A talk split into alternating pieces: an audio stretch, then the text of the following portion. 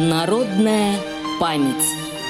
Радиомарафон региональных организаций ВОЗ к 75-й годовщине Победы в Великой Отечественной войне.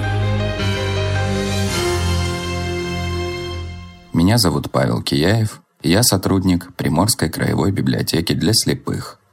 Хочу рассказать вам о ветеране Великой Отечественной войны Ляпине Георгии Владимировиче.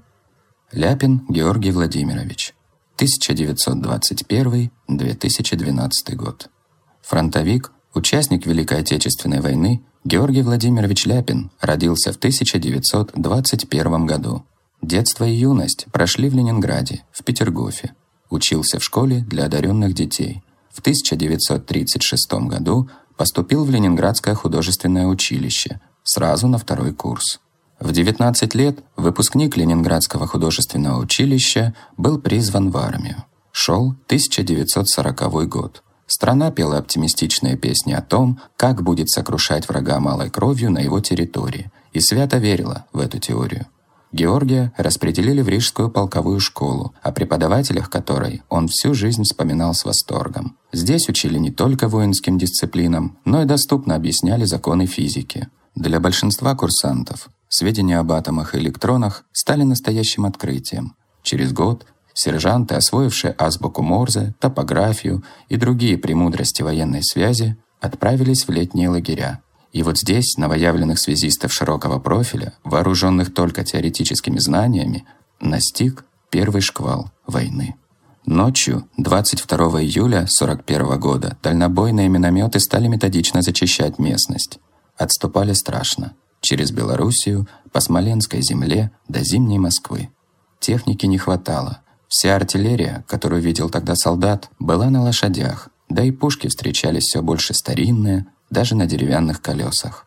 Позже появились самоходные орудия, американская техника, студибекеры, виллисы, машины с лебедками, способные вытягивать сами себя из непролазной грязи российского бездорожья. Под Ржевом Георгий был ранен в первый раз, не смертельно, в правую руку, но поначалу хотели ее отнять. Лечили в Москве, в Горьком, в Гороховце. Спас его пенициллин. А потом была контузия. Взрывной волной его подкинуло и воткнуло головой в землю. Оглох, ослеп, онемел. И похоронная команда, работа у которой тогда была не в проворот, понесла его зарывать. Спасибо санинструктор увидел, что кандидат в покойники время от времени моргает. И снова госпиталь а из госпиталя, как водится, новое распределение. Из воспоминаний Георгия Ляпина. Снегопад выбелил все вокруг. Густой огонь боя. Беспрестанно рвет провод связи. Ее нужно быстро восстанавливать. Георгий идет с неизменной катушкой по проводу, и тут в небе появляется немецкий истребитель. Фигурка связиста для летчика, видимо, показалась значимой. Самолет пикирует, поливая солдата свинцом. Но все пули мимо. Повезло. Однако через несколько минут истребитель возвращается. И вновь пулеметные очереди. И снова промах. Упорный немецкий летчик возвращается в третий раз. Пули попадают в промасленную катушку, и она загорается. А Георгий, отбросив горящий кабель, падает, скрючившись, неподалеку. Немец удовлетворен проделанной работой. Георгий тоже. В лесочке неподалеку, где скрыта батарея, из наблюдательного пункта за ним внимательно следят в бинокль и, кажется, считают погибшим. Тем радостнее возвращение. Навстречу парнишке бежит здоровенная медсестра. Были на фронте и такие. Хватает винтовку, кричит восторженно. «Куда ранила?» А узнав, что цел, предлагает накапать ему валерьянки. Но умудренный жизнью старшина протягивает солдату 100 грамм с прицепом. «Подожди ты со своей валерьянкой.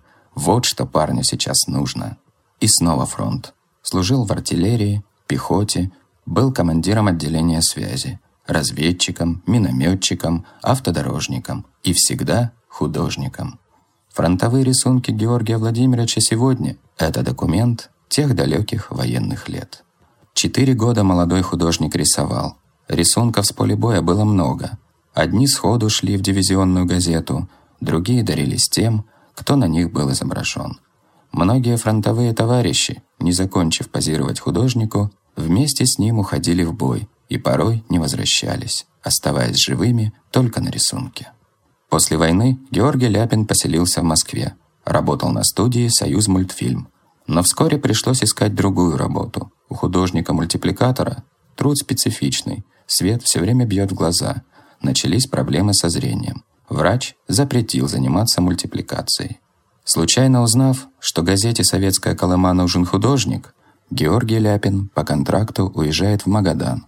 Север подарил ему интересные встречи с актерами, художниками, с Вадимом Козиным, Лидией Руслановой и с главной женщиной в его жизни, юной телеграфисткой Аллой.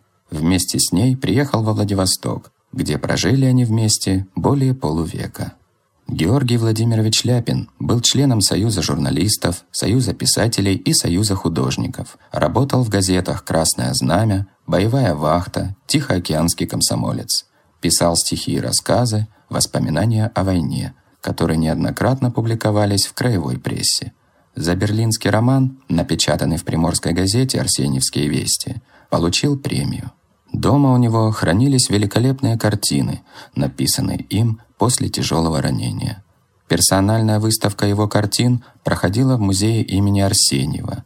Рисунки Георгия Владимировича Ляпина о войне демонстрировались в городской библиотеке к 60-летию Победы, а в 2014 году, уже после смерти художника-фронтовика, были представлены в доме Владимира Клавдевича Арсеньева на выставке ко Дню защитника Отечества.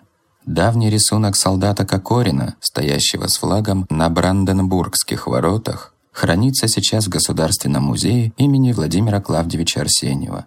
Там хранятся и другие фронтовые зарисовки.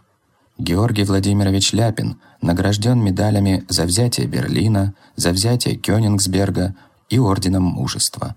Он участвовал в прорыве Ржевского кольца и взятие Берлина, Самое яркое его фронтовое воспоминание, когда ему удалось подбить двух немецких диверсантов. Георгий Владимирович был верующим человеком, и эта вера помогла ему выжить в страшное военное время.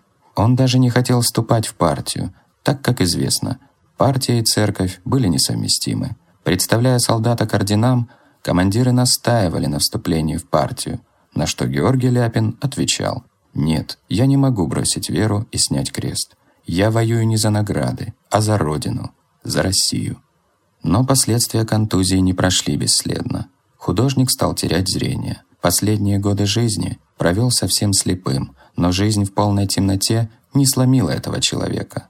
Старый солдат выстоял, не потерял оптимизма. Помогли музыка, спорт, поэзия и литература. Читал много. В совершенстве овладев азбукой для слепых – не только читал, но и писал шрифтом Брайля свои письма, стихи, новеллы и воспоминания.